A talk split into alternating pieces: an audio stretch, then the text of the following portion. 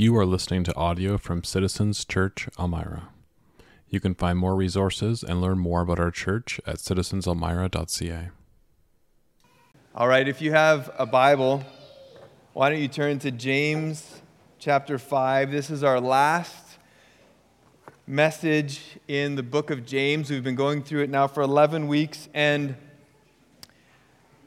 I can remember a number of years ago when my kids were this young still, they were little toddlers and, um, you know, little kids, school age kids. And I, there was a season there where I was traveling a lot and I would go to different places for whatever reason. And they would write me these notes. And it would be like, Love you, Dad.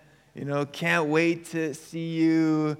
Um, you're the greatest. It was like every note was like Father's Day, okay? It was like, you're the greatest, you're the strongest, whatever it was. Like everything was just way up there. And these notes would be tucked in my bags, and it was like awesome to have them. In the New Testament, there's also letters that are written. And the Apostle Paul, maybe, is most well known for those of us who study Scripture as someone who wrote letters. And he also often ends his letters like naming people and saying, like, thank you to so and so for for doing this. Or maybe he's got one little word of, like, hey, just keep going or stay encouraged. Or he'll say, like, I'm praying for you. But we've been going through the book of James, and James is no sentiment, right? He is just like straight out in all of his teaching. It's just like in your face. And even now, when we come to the end of the book, there's no like, love you guys, you know, there's no lovey dovey stuff. He ends with like a triple punch here, okay? He ends with what I can only summarize as, and, and this has been the whole theme of the book, is he ends with three bold statements for us. Three ways to kind of end his book by challenging us one last time to these three things. Yes, James ends his book with a three point sermon. Isn't that so neat and clean? James ends it this way he ends it with a call for bold prayer, for bold faith, and for bold love. Bold prayer, bold faith, and bold love. Let's look at the first one bold prayer. In this section, the, the biggest section, James pulls out three kinds of prayer. Now, I'm attaching the word bold to it, and so um, we can make it seem like it's something other than what we do.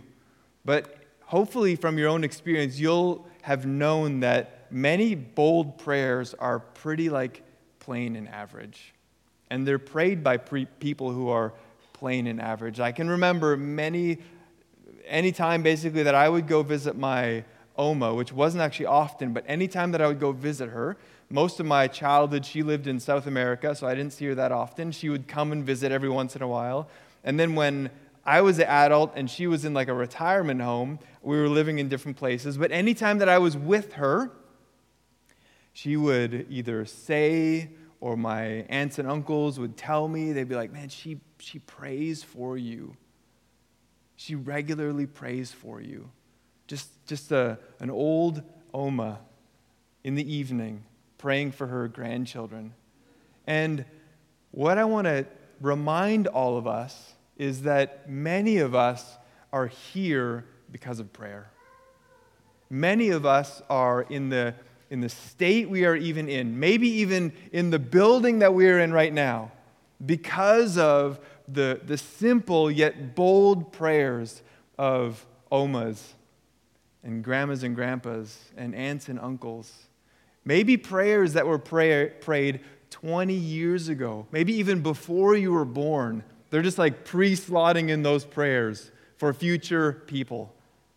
This is the kind of boldness that James is going to be getting us to think about in the practicality, in the, the regular stuff of life. So look at the first verse here in verse 13, what James writes. He says this Is anyone among you suffering?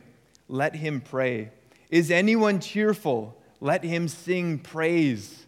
So James begins by saying, Listen, in your lowest moments, in your most difficult moments, and in your highest moments, when everything's just, you're walking down the street and you're whistling that praise and worship song.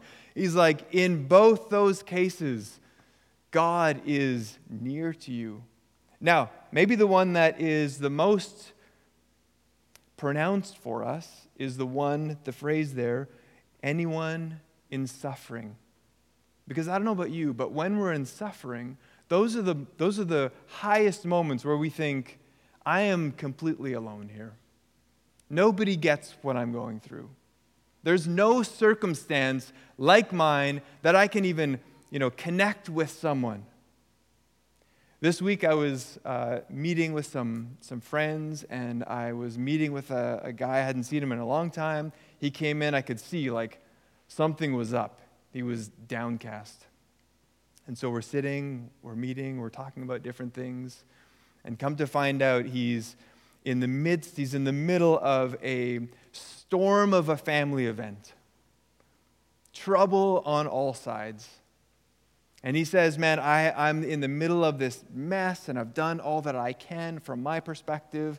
There's other things that are, are coming into the, to the situation now that are beyond me. And he said, I'm, I'm at the end of three days of no sleep, three days of very little like eating food. I'm just at a fragile state. And you could totally see it in his demeanor and on his, you know, his whole body. And it's in, in those moments, have you been there? Maybe not exactly described like that, but in a, in a moment of difficulty, in a moment of pain, in a moment, like James says here, of suffering, and you look out at the crowd of people, even the crowd like the Sapfest, maybe 75,000 people, you look out at the crowd and you think, nobody gets what I'm going through. Nobody is in this level of suffering that I'm going through. James says, in that moment, right there, when that thought is coming upon you, James says, you have this gift at your fingertips as a believer. As Christians, we have this gift that is given to us, this gift called prayer that connects us in a relational way to the God of the universe. God who goes with us into every trial.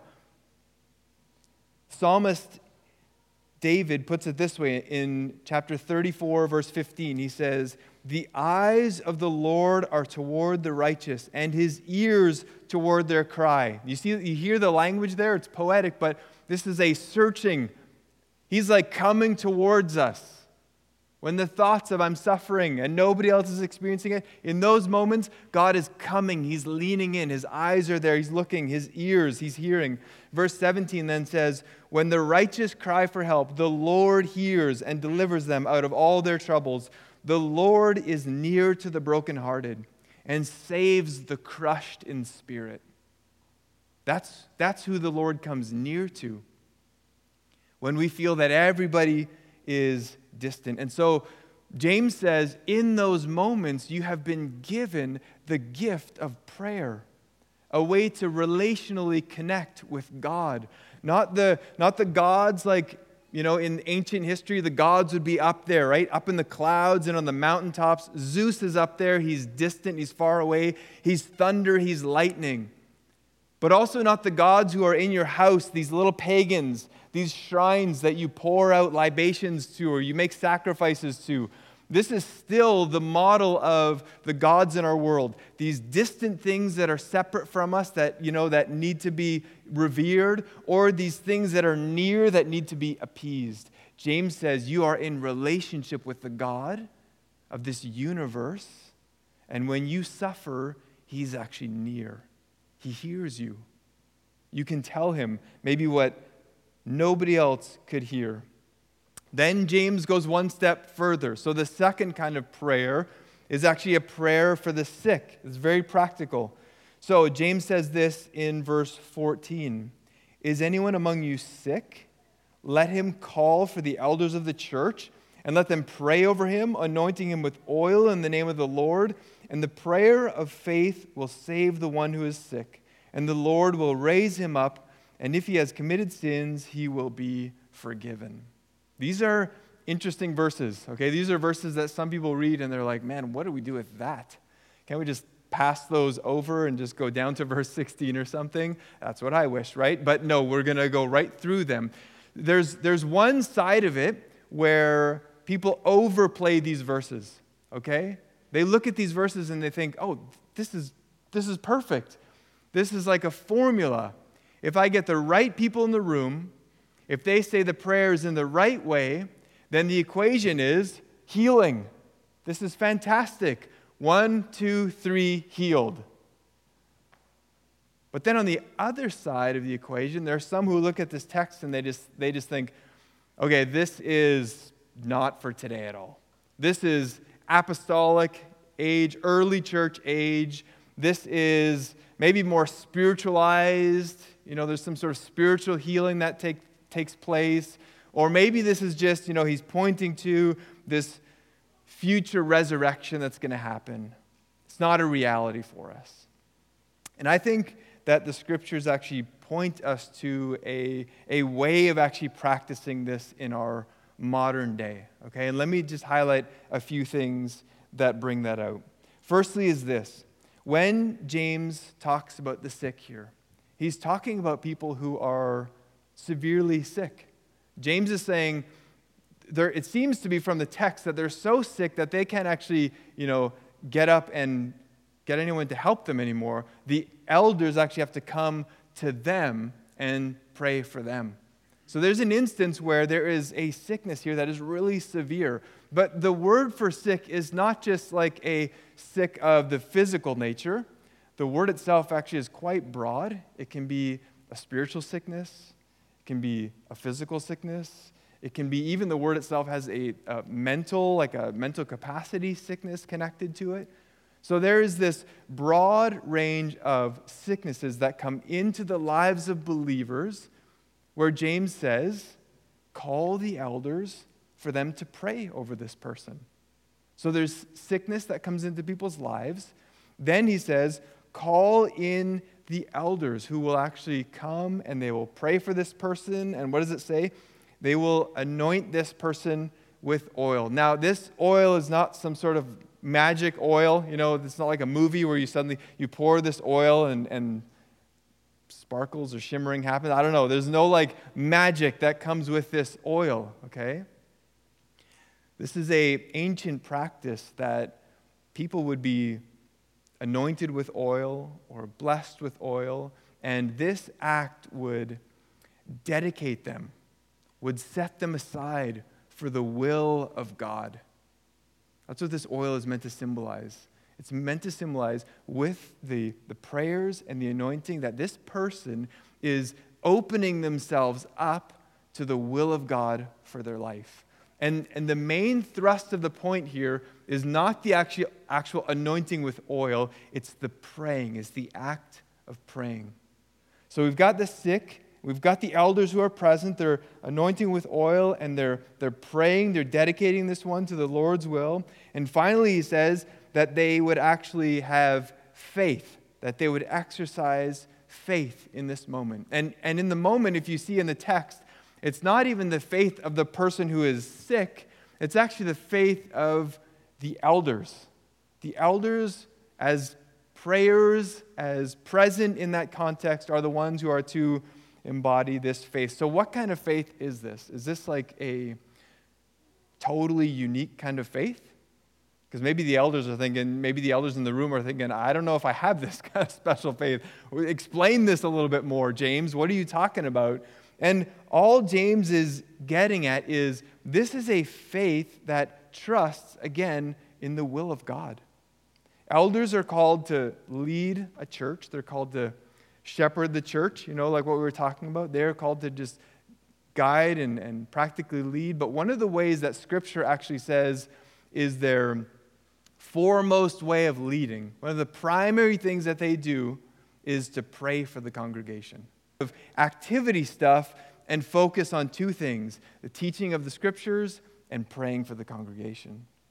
So, James here is saying here's what elders do elders sacrifice actually of their own personal time, and elders step into a context with the faith that God can actually do something. God can bring healing in some way. Now, James, I think, is saying God can actually heal physically, but God can also do some other kinds of miracles, preparing people's hearts for a, difficult road, preparing them maybe even for death that's coming down the road. Whatever God's will is in this context, James says, do it. Bring the elders into that context to pray over these sick ones.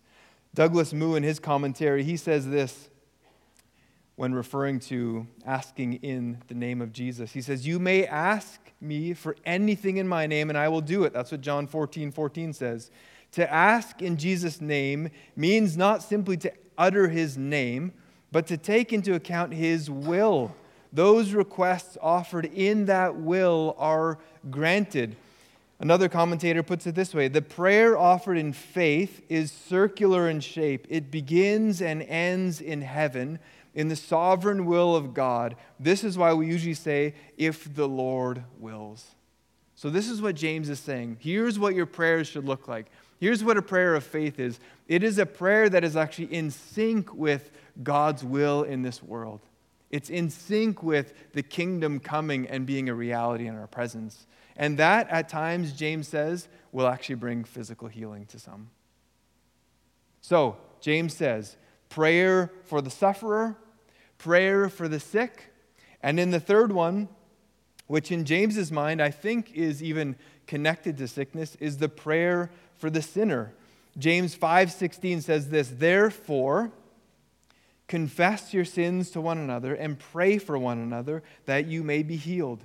The prayer of a righteous person has great power as it is working." So, in James's theology, there's, there's even a, a correlation there to this sickness that he's talking about and a confession of sin. There, there's times when you see in Scripture where sickness and sin in people's lives is actually connected. And so James says, here's what you should do. In the context of the local church, this should actually be practiced. Confess your sins to each other. Like have a, a spirit of transparency and honesty. How often does this get practiced?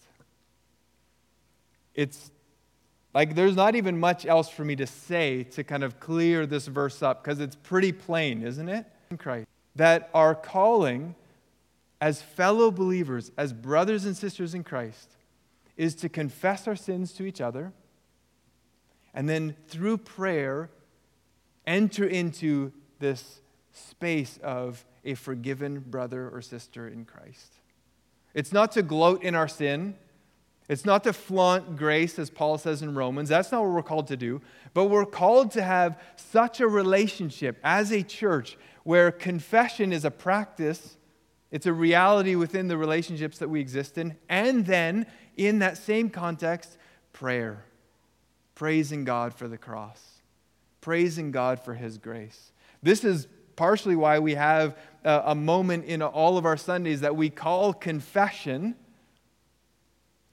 where we don't like blurt out all the things that we've done this last. Sing together what Jesus has done for us. And that's what James is encouraging them to do. Talk about bold, okay? Bold prayer.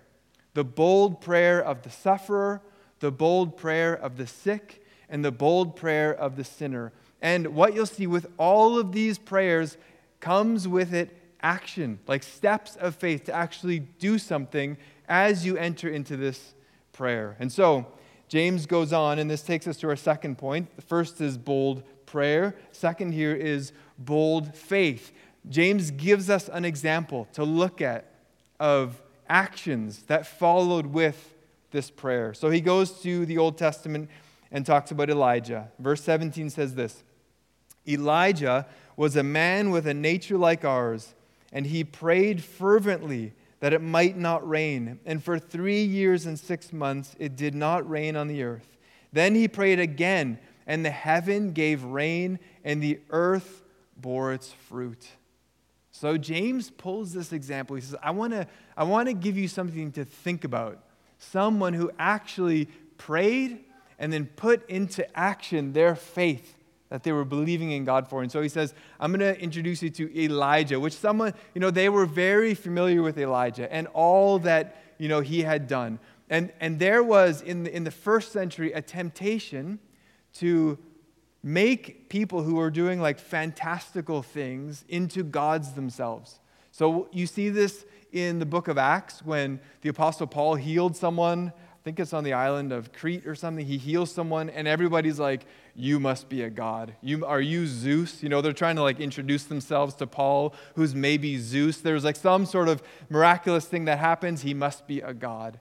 And the same thing was happening with Old Testament characters this, this idea that these people are other, otherworldly than us. They're so different because as we read their lives, they're so fantastical that, you know, they can't even be human like us. So, what does James say here? James says, Elijah was a man. Elijah was a man. The NIV puts it this way. I love how the NIV puts it. Elijah was a human being. Doesn't it seem obvious? He's a human being. Elijah was someone who went to sleep. He ate dinner.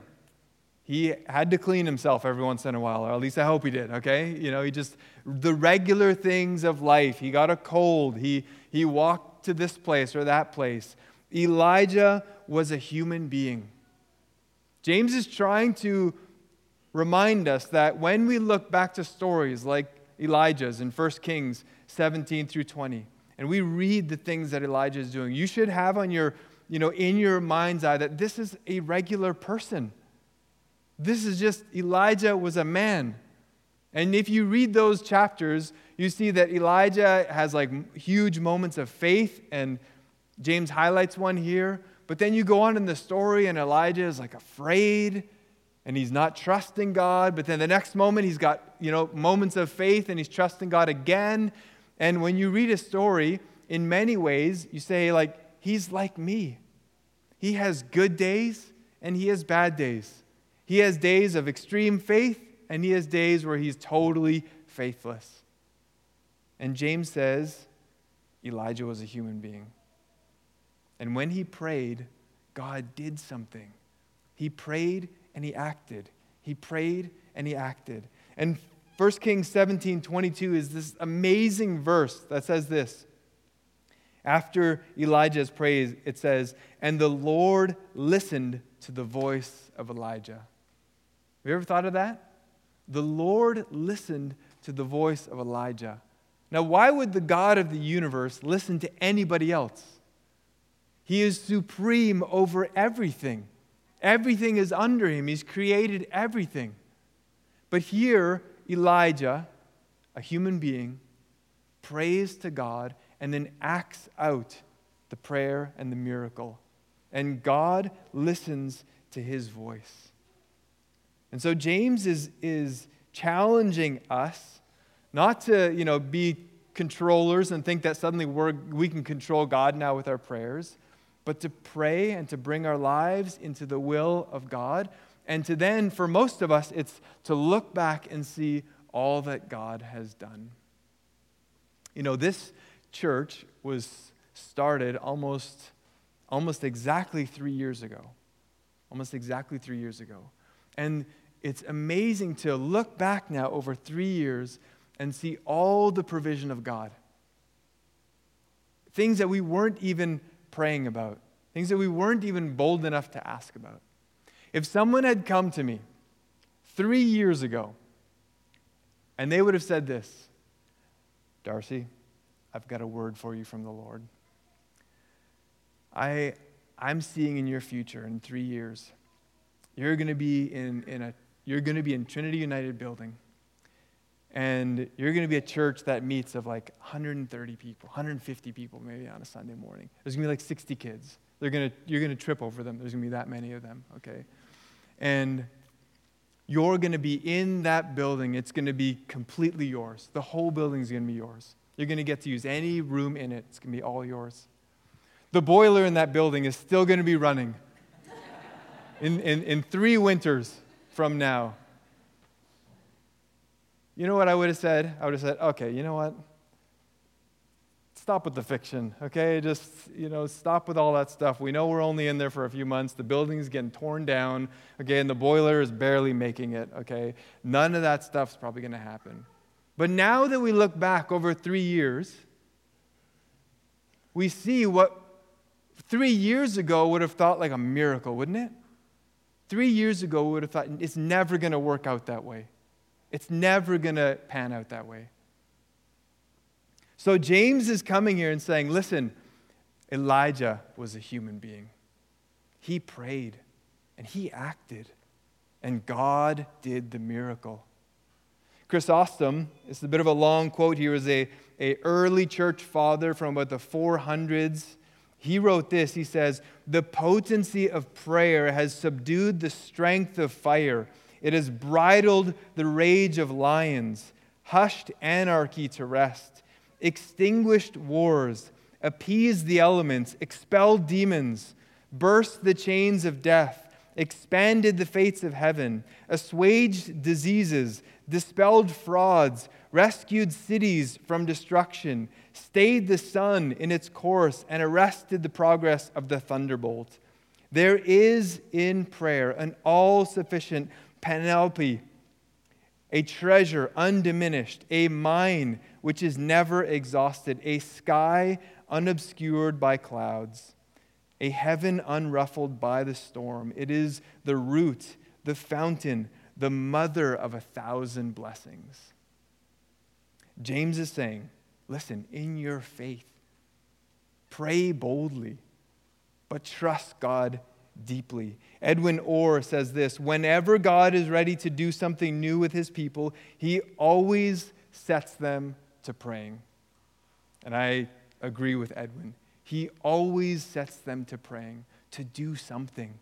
So let me ask you this, because I don't know the answer to this question.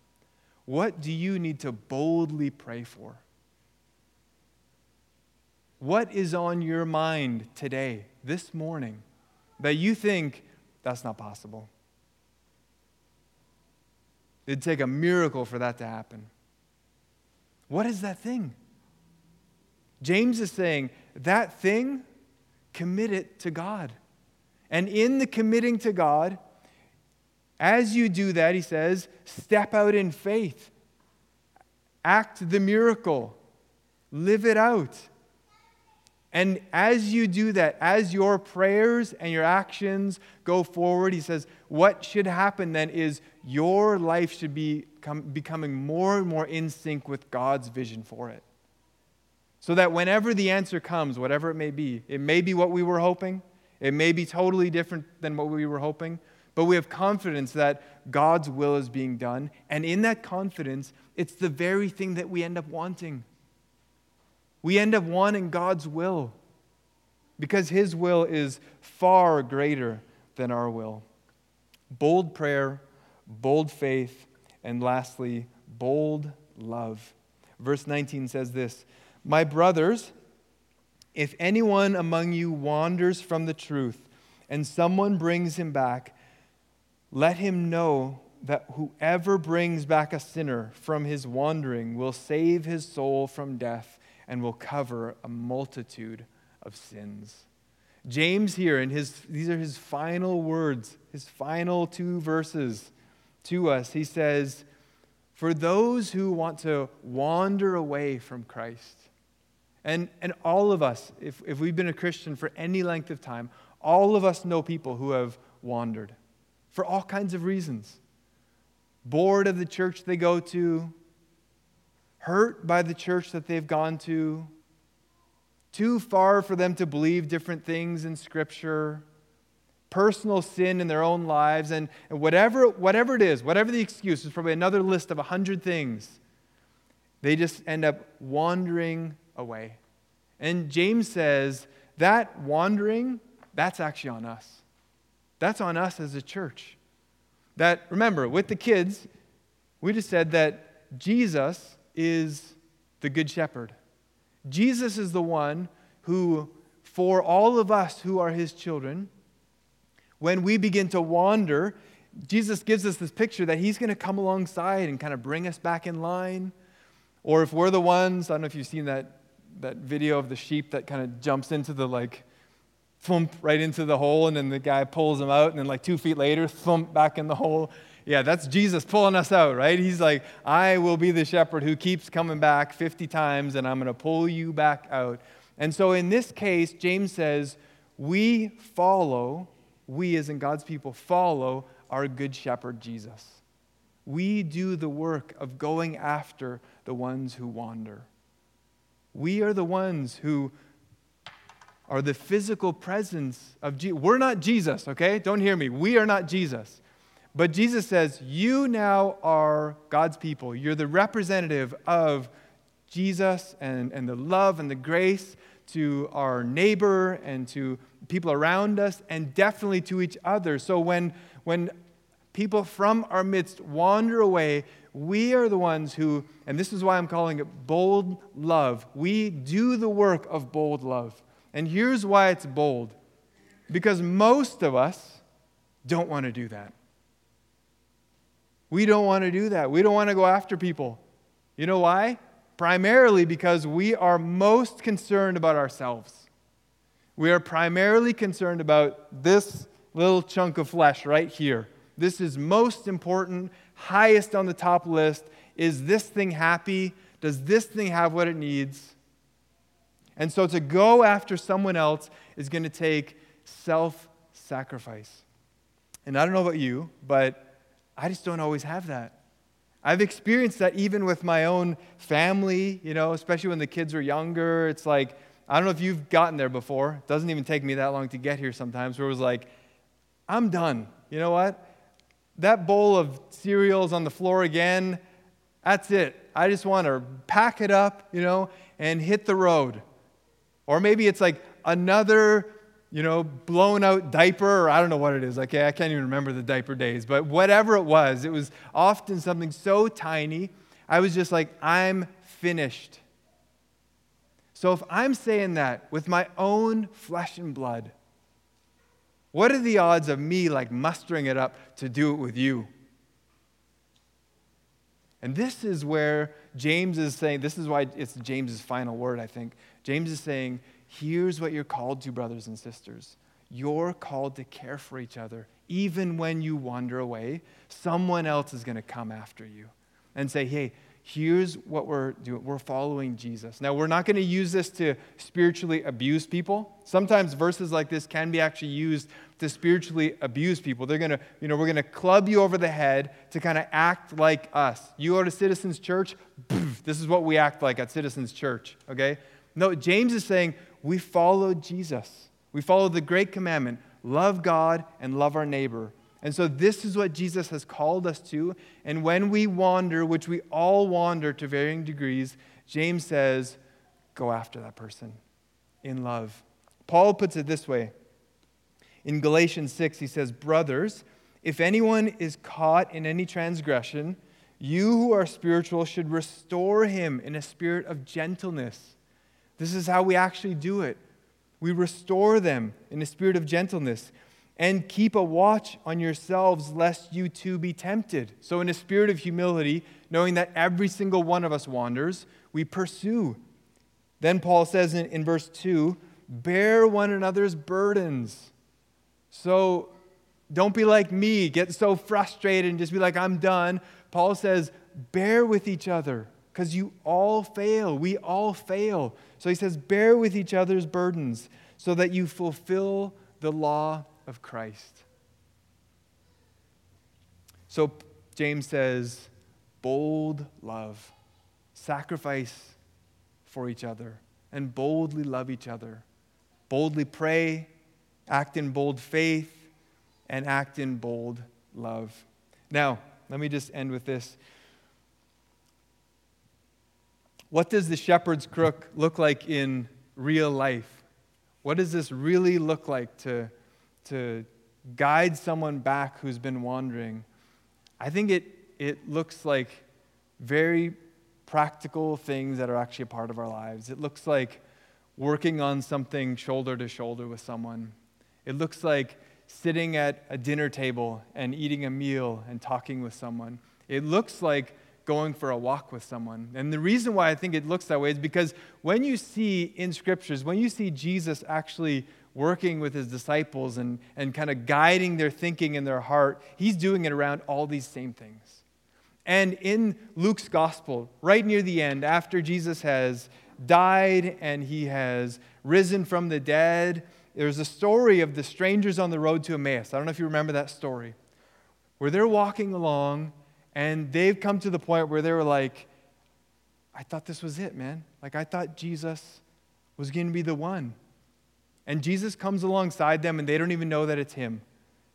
And Jesus says, What's up? You guys look downcast. And they're kind of like, Yeah, we're, we're done, Jesus. We're maxed out. We thought Jesus was the one, and we don't know where he is now. It's been three days. He's dead. Our hopes, and it says, our hopes are gone. And what does Jesus do? He walks with them.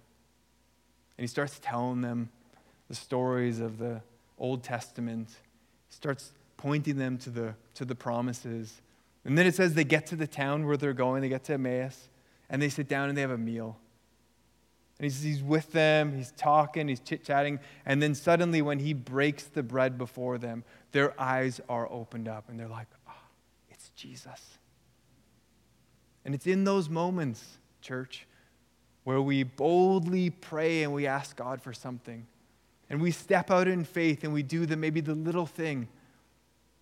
And then in the act of doing those things, when the faith is put into action, then God actually shows up. And Lord, we thank you for this passage.